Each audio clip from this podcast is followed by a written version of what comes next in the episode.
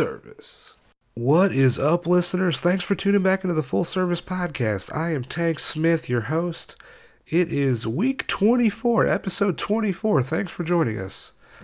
My guest today is Alan Ham. He is a Raleigh, North Carolina based chaplain and also the Community Support Line Coordinator for SWOP. It stands for the Sex Workers Outreach Project. It was originally, they were originally founded in Australia, but the uh, SWOP USA was founded in 2003 in San Francisco. And they are the country's largest sex work advocacy group. They fight for decriminalization. They focus on ending violence and stigma, reducing harm, improving health care, and upholding human rights for sex workers. They have a toll free number. It is 877 776 2004.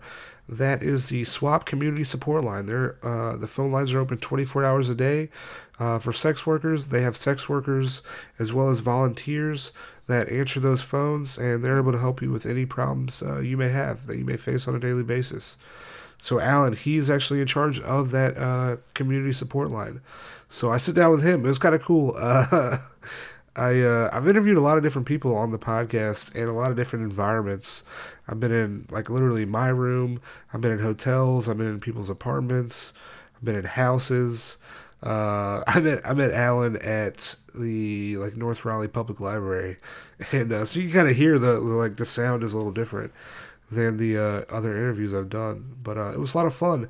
We talk about why he was drawn to help sex workers, his experience volunteering and working with SWOP, the help that SWOP is able to provide sex workers through the community support line, how to start a SWOP chapter in your city, the push for uh, decriminalization, as well as the data in violence against sex workers. So uh, we talk about a lot of different things. I'm, I'm excited for y'all to hear it. Uh, you can follow Alan on Twitter at the Sex Chaplain. You can also follow Swop at Swop USA, and Swop's website is swopusa.org. You can follow the podcast, ooh boy, Full Service Pod, on Instagram and Twitter. My personal Instagram and Twitter is Tank Funkadelic our uh, our email address fullservicepod at gmail.com if you want to be on the podcast if you want to hear anything on the podcast shoot us an email let us know what's up we can make it happen i appreciate you being here though i'm excited this is week 24 we fucking made it oh yeah shout out also alan happy birthday dude uh, it's his birthday hey happy birthday uh, but no, uh, I'm, ex- I'm excited for y'all to hear this episode. Relax, don't tailgate somebody. You know, we gotta. But no, this is my interview with Alan Ham. I hope y'all enjoy it. Thanks.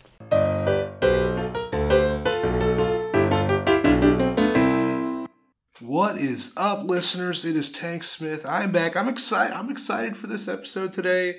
My guest, Alan Ham. He is the community support line coordinator for SWOP. Alan, thanks for being on the podcast. Well, thanks for having me, Tank. Uh, yeah. I'm really glad that there's a podcast that is kind of extolling uh, sex workers instead of denigrating them because you see a lot of people being negative about sex work and sex workers uh, when uh, it's just people trying to make a living.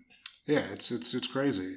So you're you're uh, so you're with SWOP, which is what is I know it's like an acronym. What does SWOP stand for? It stands for the Sex Workers Outreach Project, and it was uh, something formed um, to assist sex workers. It's a grassroots organization that was founded by sex workers for sex workers.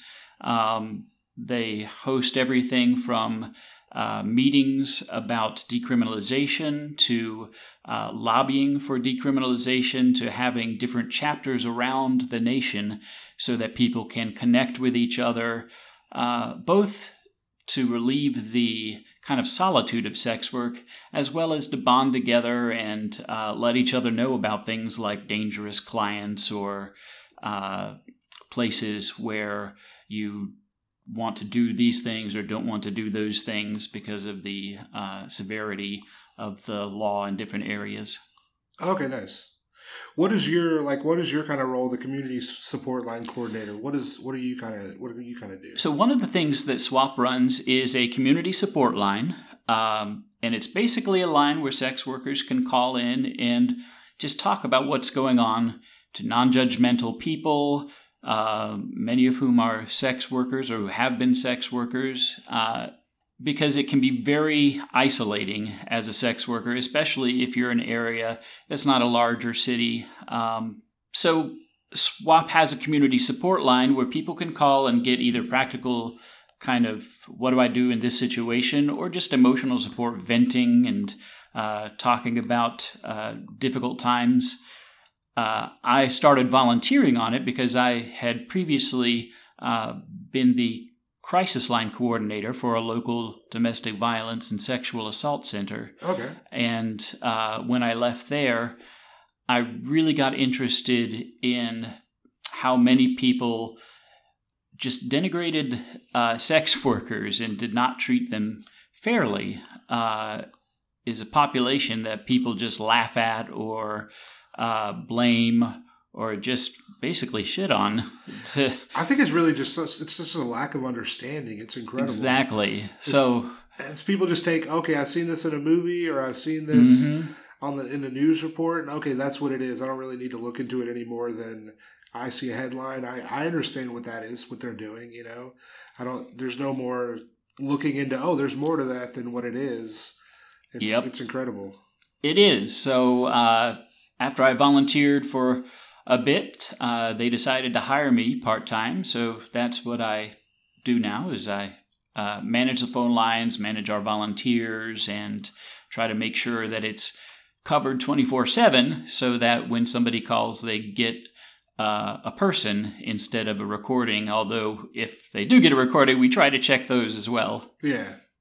Does it is it main is is SWOP mainly volunteer based? Is there a lot of is, it is mainly volunteer based. Uh, there are some paid positions, um, but most of most of SWOP is volunteer, especially because SWOP really depends on the chapters. There are many chapters across the uh, United States, and you can look on our website, swop-usa.org, and you'll see the different chapters. And new chapters are forming all the time as well. So it's those kind of grassroots communities that are really the backbone. There is a larger SWOP USA that's a national level that, like I said, tries to work on decriminalizing sex work, etc. But um, that's kind of the tip of the iceberg. The main, uh, the main part of our organization are the chapters. That makes sense. That makes because it feels like it really varies city to city on how things kind of work in terms of sex work. I feel like it does, and some places are notorious for crackdowns on sex work, and some places are a little more lax about it. There are some mayors and uh, government officials who've said, "All right, we're not going to really." Uh, be arresting people for escorting, for instance, uh, and then there are some where they will crack down on the slightest thing and hold stings every other month. Yeah, I, there was a sting I saw in Durham mm-hmm. on like last Friday. Like, yep, it is one of the things that we really don't like because already uh, these people, and I say people, you know, we do have uh, women and men uh, who do sex work. Uh, now, mostly women, but we do have uh, a population of men who do sex work, both uh, within a straight context or a gay context.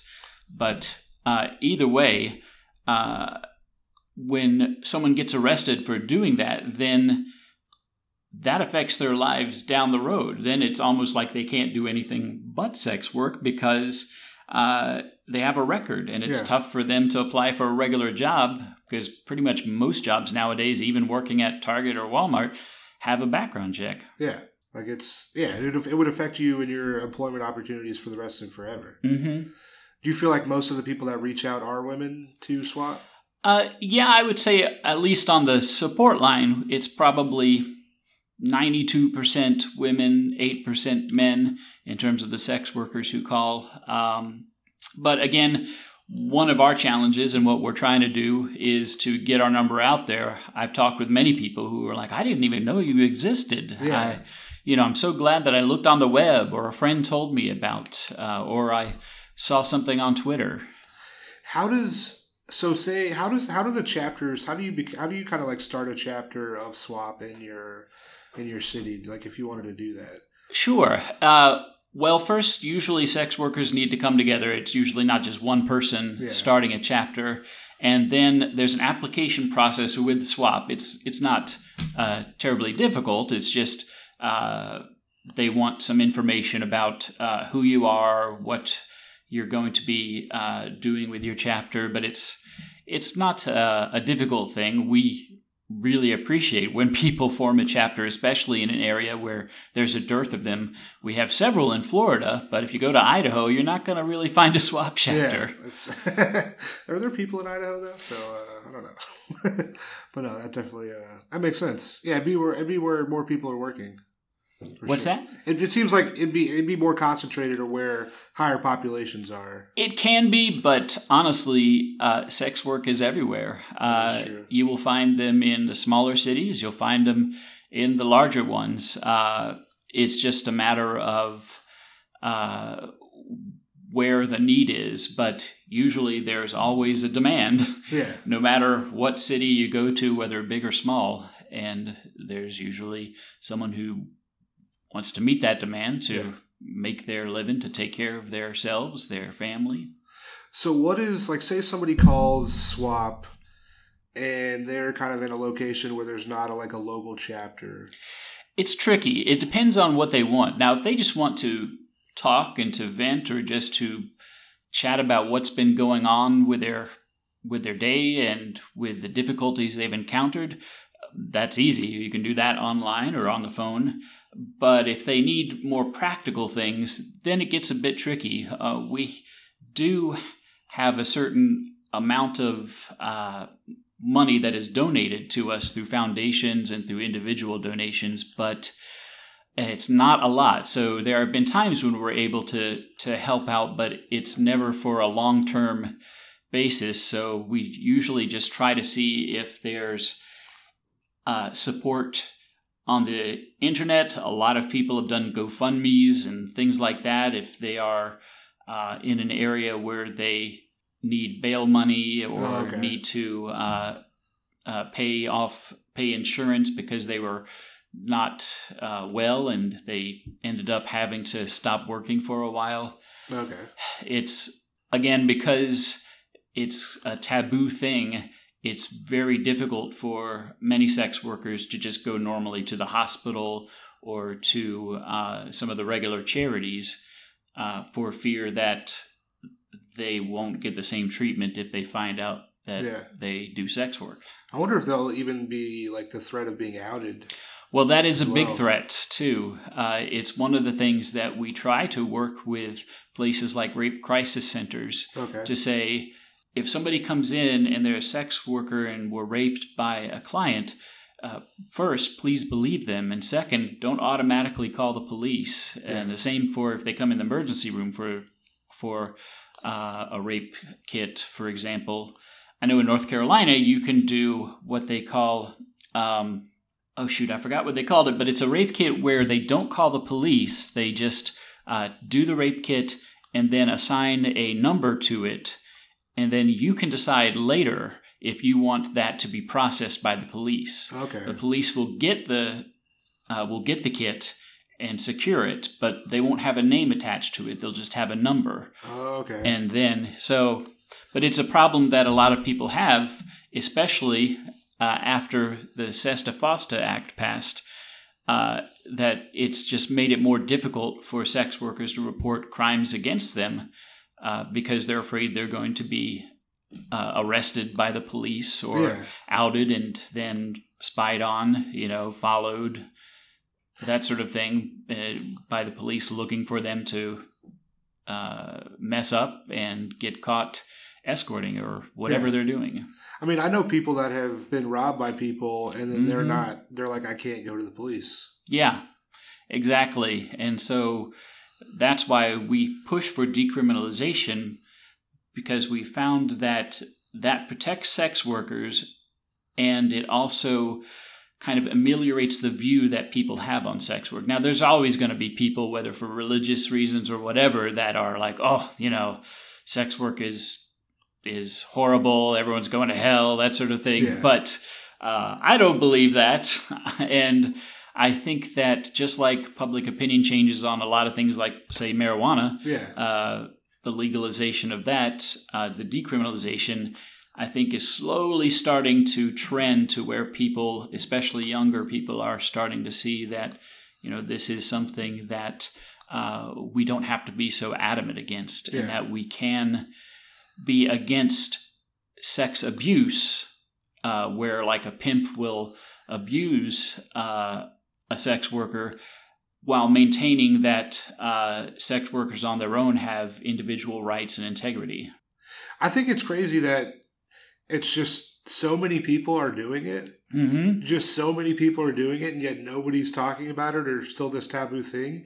Yet thousands and hundreds of thousands of people are Yeah. doing this thing. And you can see on the internet, I mean, pre internet, obviously it was probably a lot more difficult to. Yeah. uh, to find sex work unless you really wanted to.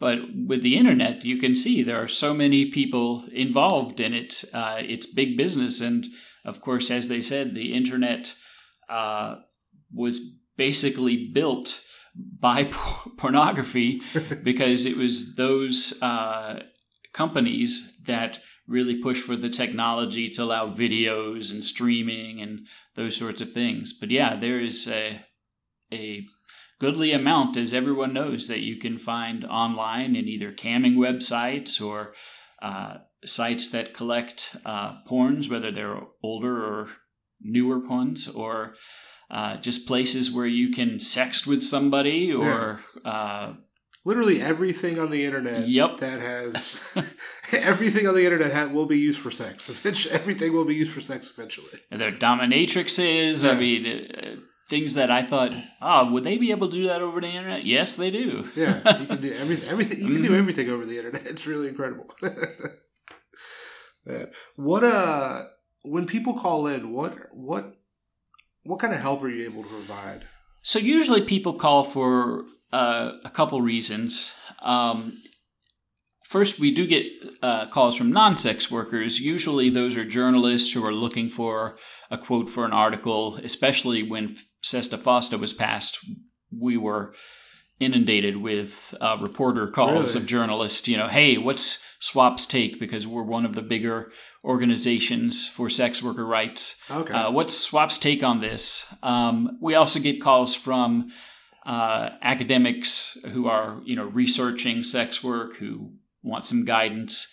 Um, other than that, though, uh, it's mostly from sex workers, and it's usually either kind of a, a venting support, uh, emotional, spiritual kind of support, or something practical. Uh, probably one of the most common scenarios is either being arrested and wanting to know what the trial will look like, Okay. especially if it's their first time, obviously, or being stalked or otherwise harassed by a client or former client.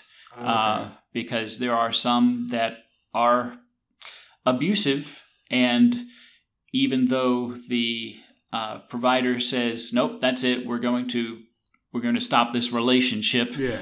uh, the person refuses to do so. And again, because it's not as easy to turn to uh, legal restraints like a restraining order or calling the police to uh, for criminal uh, acts. Instead, they just have to deal with it as best as they can. Now, there's a lot of harm reduction and safety planning we can go over with them, and Okay, there are sweet. several websites that we can direct them to as well that help people to plot out because every situation, of course, is different. Yeah. Um, is this person your former client and X. Well, Yeah. that makes it a whole, Yeah. whole big different thing. Than, There's levels to everything. Yeah. Like Yeah. Every every single call is going to be different, but yet Yeah. there's still going to be similarities with experiences that people are having. hmm Okay. Oh yeah. So you, how long have you been with Swop? So uh, f- I've been with Swop about three years. Like I said, I started volunteering, and then I was hired on part time as their uh, support line coordinator. I was uh, drawn to it because I used to, like I said, work as a crisis line coordinator for our local uh, domestic violence and sexual assault uh, center. And before that, I was a chaplain at uh, one of our local hospitals. Okay. And in both cases, I met with women who were being mistreated simply because they were sex workers. They were not believed in terms of rape cases.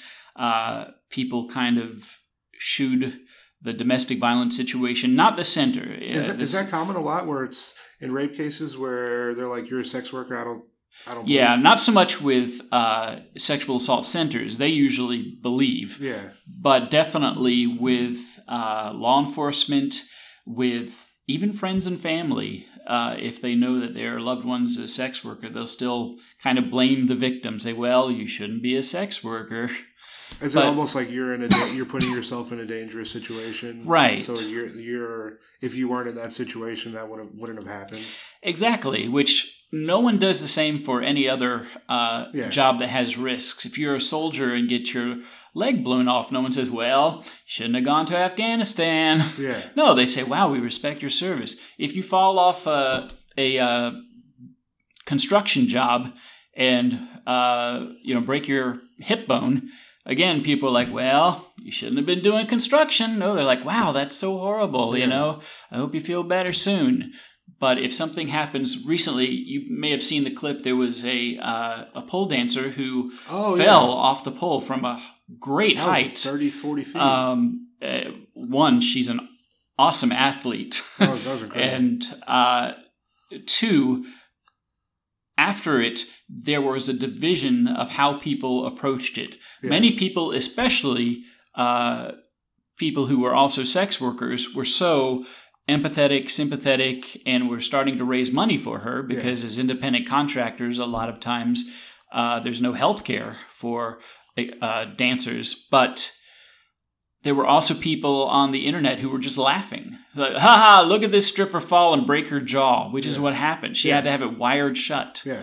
Uh, and or blame. I saw one person say, "Well, this is God's judgment on you for being a for being a stripper."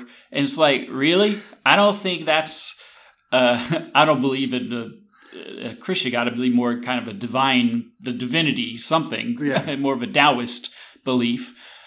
But I don't think that's how it works. I think that she had an accident just like people have accidents every day on their jobs, Yeah. but no one laughs at other people when they get really hurt. Even when it's America's Funniest Home Video, what's the first thing you say? Oh, I hope they aren't hurt. Yeah. And when you find out they are, then you laugh. Yeah. oh, okay, you got they got a shot in the shot with a dart in the ass. Okay, ah ha ha. As long as they weren't hurt. Yeah, as long as they weren't hurt.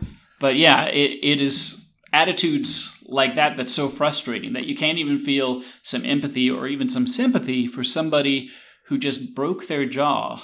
But instead, you focus on the fact that she was uh, stripping or dancing on a pole or whatever to uh, denigrate that person when they're already feeling horrible enough in I mean- physical pain. Even the fact that she that was like she got off easy with a broken jaw. Honestly, Well, yeah, it was a huge height. because she could have died. Yeah. like that's not even. No, uh, a wrong turn of the neck, and uh, that would have not- been that would have been it. It's just as easy as like when Christopher Reeve fell off his horse. If you fall at a different angle, you're paraplegic, Yeah. and it's. Uh, but instead of thinking about that, again, there was a certain amount of people online who were just making fun or condemning her or saying she deserved it, and that just I is mean, wrong. Even if you see the video in the club, there's people Mhm. that stand up and cheer, yeah, like that are right at the stage, like, "Oh my god, this is amazing!" Like, what? Yeah. Like, is she okay? Yeah, it was just horrible. And I, I I do think maybe some of them were thinking, oh, this is kind of an act or something. Yeah. But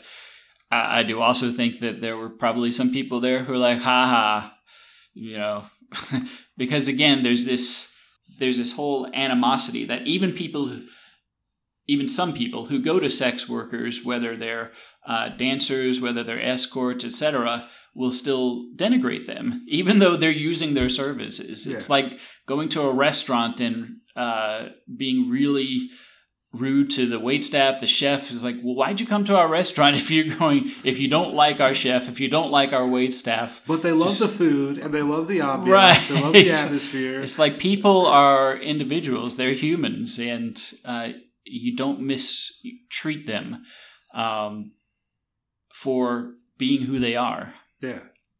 Do you think that before you started all of this, like you know, kind of like crisis, like be like phone lines kind of stuff where you're Mhm. talking to people. Mhm. Did you have a view of sex workers before that? That was A little bit, because I knew some uh, uh, sex workers uh, who were, you know, going through college as well as uh, working as a sex worker. But even before then, when I was a Christian, I always understood that uh, Jesus kind of had a thing about hanging out with people who other people ostracized, who Yeah. didn't want to hang out with. And he didn't seem to make a big deal of it. yeah, So to me, even though uh, I'm of a different belief now, I still grew up with the thing of you shouldn't judge, and the same for any of the uh, people who are ostracized. Uh, I grew up in the era where it was difficult to come out as LGBT, Yeah. but uh, when people started doing it, uh, it was difficult for them, especially here in the South, with a very strict religious Bible Belt mentality. I mean, even in the South now, it's it's Oh, yeah. Oh, yeah. No. South now, it's like It definitely is. So, uh, to me, it's part of the inequality that I didn't like, and it all stems from that kind of patriarchy where if men do something, it's okay. If women do something, it's not okay. Uh, you know, I've talked with one uh, guy who's a sex worker who uh, does straight porn, yeah, and he has issues that he wants to talk about with his friends, but they Yeah. won't listen because they're all like, "You're the man. Yeah. You have sex with women for money. Yeah. That's the dream job. I wish I were you." And he's like, "They don't understand it's a job, Yeah. and the job has stresses, and the job has risks, and the job has benefits." But whenever I'm around them, they're all just like, "Oh yeah, yeah." They brag about me, and he's like, "I just want to be seen as something different." Whereas most of the women sex workers that I've talked with um, will say, as soon as somebody finds out, they're dead. You are a whore. You are, you know, spreading your legs for money. You are, you know, it's like the same exact thing. One guy's called a stud, That's the other one's called a whore. yeah, Uh, and again, a guy can have uh, a sexual partner count that is so high, and people be like, well, he's sowing his wild oats. Or, hey, he's lucky, he's getting all that action. A woman does the same thing, and it's, oh my gosh, you know, you she that? is such a whore, and she's going to be uh, so stretched out, no man will want her, which is not how, of course, vaginas work. But again, there's this whole culture that says that sexuality for women is bad. They should remain virgins and not have many sex partners. Where guys, hey, go for it, do all you can. It's so incredible too. I think that's even tied up in religion as well. Like oh yes, just trying to just like social control and I don't know. There's a lot to it. well, it's one of the reasons why uh, my handle is at the Sex Chaplain. Oh uh, yeah, yeah. because one, I, I'm a chaplain, uh, and two, you can be spiritual without having to agree with a lot of the tenets where people will put down women or put down uh, gay people or trans people uh, or put down sex workers. yeah. I think that it's very possible to combine both of those things. Uh, people are like, well, you can't be spiritual, you can't be a chaplain if you believe in sex work. But I'm like, no, you can. Yeah. It's just that it's. It, you have to find your own way. You're not going to be able to, excuse me, to rely on dogmatic principles that you may have been that Yeah. you may have grown up with. And of course, some religions are a lot more lax about things than than others. And Yeah. some religions have started accepting uh, LGBT people and uh, even to some extent sex workers. Although, again, that's kind of a work in progress for most Yeah. uh, religions. I I think that one is a harder hurdle for uh, for them. yeah. I know that uh, trans sex workers have the Mhm. highest rate of violence against them. They do, and in fact, we uh, at SWOP are always concerned uh, for them, especially at the Super Bowl. You know, there was so much hype about the Super Bowl is the worst trafficking event of the year. Yeah. It's not. That's been debunked many times by many reports, but still, the uh, traffic anti-trafficking organizations hype it up. It's a way for them to get donations, to be a little cynical about it. That makes sense. It's uh, and it's from a flawed study that didn't even mention the Super Bowl. It was, I think, talking about soccer games and things Really? like that. But in any case, it's not. and uh, there are many arrests made around the Super Bowl of people who aren't trafficked, who are just doing their normal routine. And of course, some of them can't stop that routine because they need that money again to live on. Yeah. So uh, obviously, there are some who will just stop during that weekend and say, okay, you know, I'm just going to try to lay low while law enforcement is out there in droves. Yeah. But there's some who can't. And of course, with trans individuals, even if they're not sex workers, there's this whole uh, stopped for being trans because Yeah. people assume that if you're a trans person or if you're with a trans person, that it's because of a sex act or a sex worker thing. Oh, that, okay. that it's not because you're a couple. There's several trans men and women who go out with their marriage certificates on hand and say, "No, I'm married to him or her, Yeah. you know, or them. This is, you know, this is who I am. Don't arrest me for something you think I'm doing." That's incredible. But yeah, they because also trans individuals have a more difficult time being accepted. I think America has come a long way with a lot of things. Uh, I mean, there there's still biphobia and lesbophobia and gayphobia, all the homophobia, but transphobia seems to be one that uh, people are not uh, giving any leeway on. I know you probably heard about in North Carolina. They had the bathroom bill Oh to yeah, protect, bathroom, yeah, which was mocked in other country in other countries and in other states uh, about trying to prevent trans women from using the female fac- female facilities. And it's like, what do you think they're going to do in there? It's just everyone's going in there to do the same thing. That's Take not really right. It's it's not protecting youth or protecting anyone Yeah. because uh, no one is in there. If somebody's in there to do something wrong, they're going to do something wrong, whether or not they're trans or not. Hundred percent. Uh, so it's just uh, frustrating. But yeah, as you said, Your gender trans right any correlation to how you're gonna treat somebody. trans sex workers, sex workers in general have a tough time, but trans sex workers in specific are definitely targeted, especially by uh, law enforcement and I think by society at large. So uh, we helped with a bail fund uh, with the Woodhull Foundation Okay. uh, during the Super Bowl to bail out anyone with a but with a focus on uh, people of color and trans men and women of color uh, to make sure they had bail to get out right away Oh, because you know if you can't make bail then you're just stuck in there until you're uh, you go in front of the judge uh, and that's a dangerous place because usually if you're a trans woman they still put you in the male prison Yeah. unless you've uh, probably had the top and bottom surgery um, then you're then you're just going. But so it can be a dangerous place so we wanted to make sure that people were bailed out as soon as they could Okay, be sweet. uh, so we were able to help uh, many people who were caught up in strings, uh, stings or raids, that sort of thing during the Super Bowl. Nice. Um, and we try to, of course, watch out anytime, but especially when there's such a focused presence of anti trafficking, uh, misinformation, and uh, law enforcement. okay, cool. Is there any kind of events that you guys put on throughout the year, or is there? The events are usually local, so Oh, you know you can find a lot of them at some of the bigger cities. But uh, any city that has a swop usually has sometimes local meetings. Uh, sometimes they're for advocacy for sex worker rights. Sometimes they're just for networking to, you know, hey, let's have a wine and dine party Yeah. kind of thing. Um, there are a few uh, nationwide meetings that SWOP is a part of. I don't think we host them necessarily, but we try to go to them that are about uh, sexuality, sexual issues, and sex work issues. Okay. Um, but yeah, for the most part, it, it's on the chapters and what they feel like their area needs Yeah. in terms of activities. Do you know if these would be closed off strictly to sex workers? A lot of them are Okay. because That makes sense. we don't want people uh, trolling, yeah, you know, could- you or could- yeah, or also uh, picketing.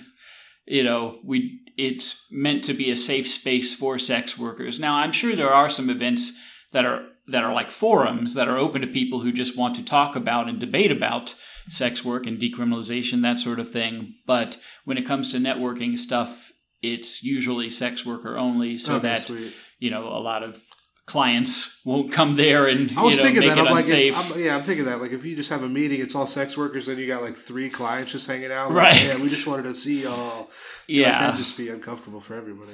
it would be. So yeah, a lot of those are closed. Okay, sweet. Yeah, because I saw, I saw. I think they're supposed to be. Because I'm in Atlanta now. I think Mhm. there's supposed to be some kind of march or something in March, but I'm not. Need to find out. I need to check and see what. Well, it's doing. appropriate to have a march in March, I'm I sure.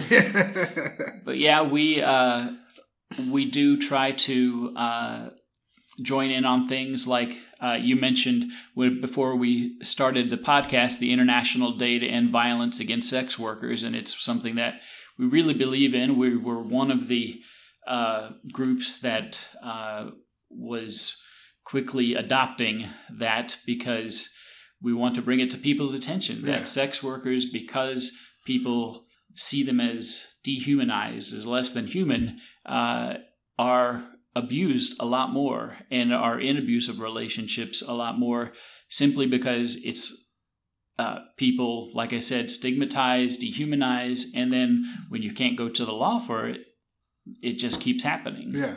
Uh, so it's one of the things we want to have end. And again, the best way around that is decriminalizing sex work so that a provider doesn't get in trouble by going to uh, the police or a judge to uh, set things right or Yeah. to make people aware that this person's abusing sex workers or whatever they're doing.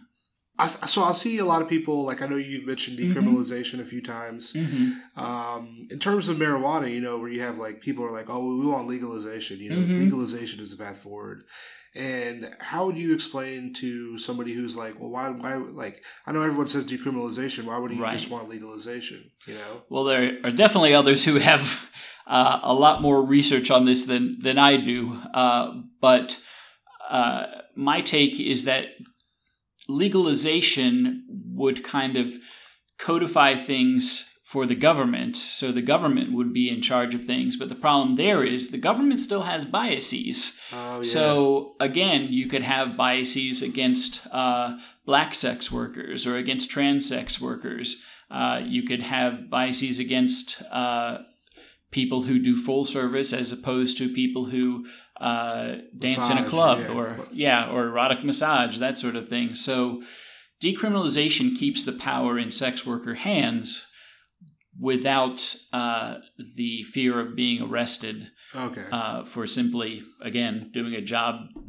that uh, you know to support themselves and their families. Because the government, they'll put regulations on things that they don't fully understand. right and that's thinking the that concern. they know the best best path forward. That's the concern because, as we've seen in many times in history, both in U.S. and world history, people tend to, as you said, uh, think about things without asking and, and enact things without asking the people who they're being affected, without asking black people about what civil rights Yeah. you know about asking not asking sex workers about what kind of rights Eh, the sad part is that's where kind of a lot of the the conservative or religious base also interacts with the uh, what they call the radical feminist base Okay. uh, so there's such a thing called a sex worker eradicating radical feminist called SWERF.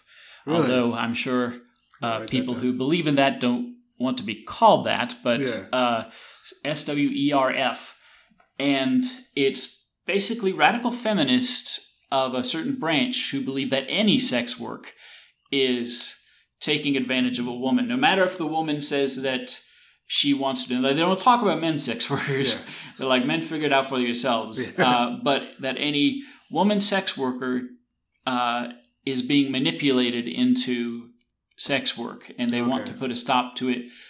Just carte blanche. Just no more sex work, which is ironic because most of them also feel like uh, a woman's body is her choice and are very pro-choice Yeah. uh, for abortion rights and reproductive rights.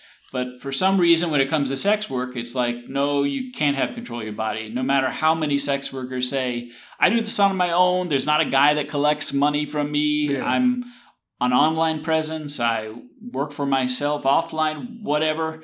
No matter how many people give input, they still say, nope, it's all trafficking to some extent. Yeah. I mean, and yeah, I mean, if we had a different economy, I'm sure there are many people who would say, no, I don't want to do sex work. I'd rather do something else. But if you're poor, if you are not able to get an education, if you're uh, blackballed for uh, being uh, a felon, there are very limited places that you can go to and make the same kind of money. Yeah. Um, because let's face it, there are perils in anything. Your perils of working at again Walmart or Target. Yeah. I mean, people berate, people sexually assault and harass uh, you coworkers or uh, bosses or you know uh, customers.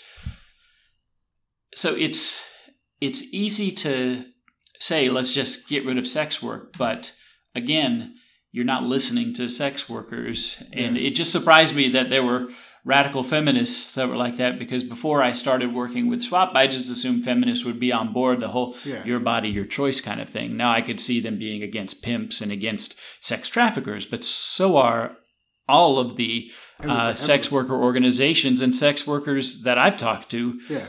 Every one of them will be the first to say, We don't want people having sex against their will, and we will do what we can to fight against it. But right now, there's a huge conflation of sex trafficking and sex work in general that is really endangering regular sex workers and not doing a heck of a lot for people who are being sex trafficked.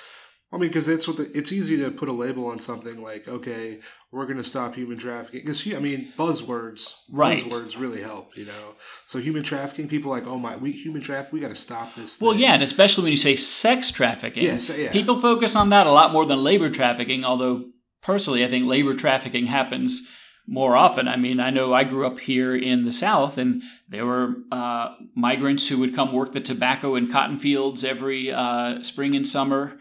Uh, that I'm sure were mistreated by and definitely not paid as well yeah, uh, by the people who were employing them. Uh, but we don't talk about that as much because sex is such a taboo Yeah. subject. And again, that thought that women should be virginal and pure and, you know, the, the, the kind of uh, dichotomy of the uh, whore angel, you know, the pure and Yeah. the, the impure. So when it comes down uh, to it, it's easy to say, yes, let's all be against sex trafficking, yeah, uh, because if you try to speak up, what are you saying? You're saying, oh, you're against, you know, you're against uh, us who are trying to stop sex trafficking. You want people to be sex trafficked, and it's like, no, yeah. that's not what we want. Yeah. We're saying that there are differences between what you're talking about and what we're talking about, Yep. and we'd like that not to be conflated. Because it's just yeah, it's all it's all talking points and ha- like it's Yeah, and there is a lot of research out there that people like Kate D'Adamo, um, Lorelei Lee, uh, Supreme Bay, uh, Maya Morena, uh, Jesse Sage, many others have done to talk about and try to give actual data points and studies. Yeah. Melissa Gira Grant, uh, all of these people have done studies that show that Sesta Fosta is um, a horrible thing that was enacted, that uh, there are ways to keep sex workers safe, and that if you truly value the safety of the people you're confessing, you're professing to save, then you will listen to those people Yeah. instead of just doing something on their behalf. Whenever you say you're speaking for somebody, it's always a warning sign it's so because condescending. yeah, it's condescending and infantilizing to say you can't make your own choices. We're going to make them for you. Yeah. Would you would is there anything like if say someone out there is needs help or something, would you tell would you suggest swop for them to contact swop? Well, if it's involved with sex workers, Yeah, yeah, yes, yeah. definitely. We're we're aligned only focused on sex worker and sex worker needs. So, you know, if there is something going on, even if it's something that doesn't have to do with sex work, that you want to talk about because again I've talked with several and again our, uh, as a, as have our volunteers about sex workers who are dealing with domestic violence relationships Okay. or sexual assaults but they don't really want to call a domestic violence hotline or sexual assault hotline because they're afraid they're going to be judged. Yeah. I think a lot of uh, those hotlines are, are good and probably wouldn't judge them, but you never know. Yeah. Uh, whereas with us, we're always going to be non-judgmental. We don't work with law enforcement. We're not. We are always confidential. We do not tell people Sweet. about uh, what's going on uh, unless you want us to. Unless Yeah. you want us to try to reach out to different organizations in your area that may be able to help.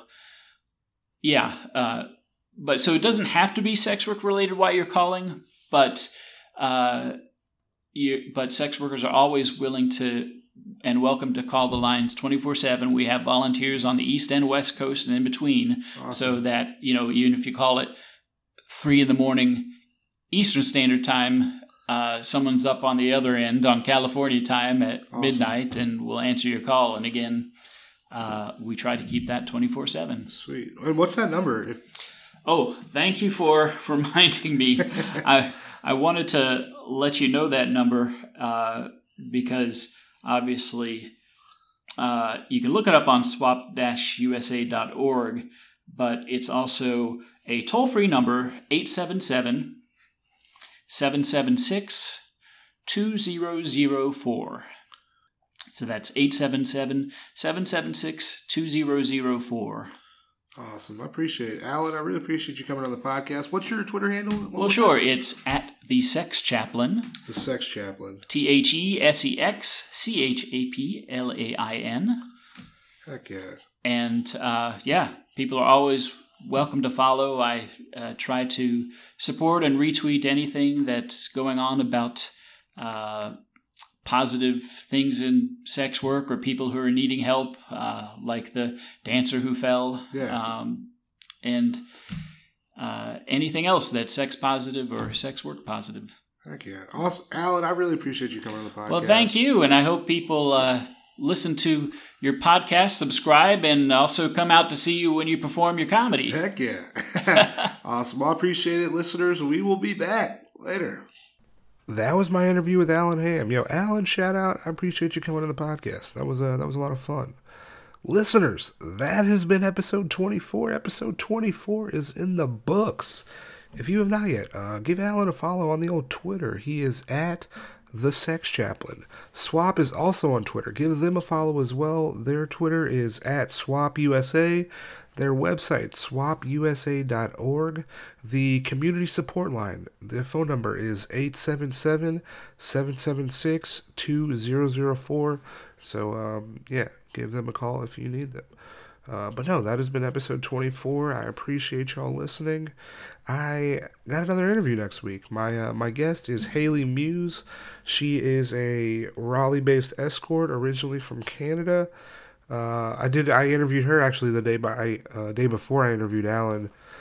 She's actually the first person I ever interviewed for the podcast. Uh, so I launched in like October of 2019. The first interview I ever did was in July, um, and that was with Haley. And I for sure know for a fact that if we would not have done that interview in July, this podcast would not be a thing. Uh, so no, I'm, I'm super appreciative to her, and I'm excited for y'all to hear this interview. It's not the first one we did. That one, that one's in the vault. Nobody gets to hear that unless uh, maybe we might uh, auction it off. Maybe a couple G's. You might get to hear the interview. We will see. But uh, at this point, no. But this is the interview I did a couple weeks ago. Super excited for y'all to hear it. I got some uh, comedy coming your way. I will be in a Mazda Decatur this Sunday, the 15th at 7 p.m., and I'll be at Laughing Skull on the 30th of March. Trying to fill that month in. We will see what happens. If you like the podcast, if you enjoy the podcast, fucking subscribe, like. If you could write a review, that'd be fucking amazing. That'd be beautiful. That would. I'll give you a hug. We'll make it something special. Um, but no, I. Uh, Tell somebody about it. Tell somebody you don't like about the podcast. Tell them, hey, uh, I got this podcast. I know you're not gonna like it. Hit them with that full service. That'd be uh, that'd be great if you can do that. No, this is episode 24. I appreciate y'all for listening. Uh, fucking, we will be back next week, next Tuesday, every Tuesday until the end of time. Hope y'all have a good week. Thanks.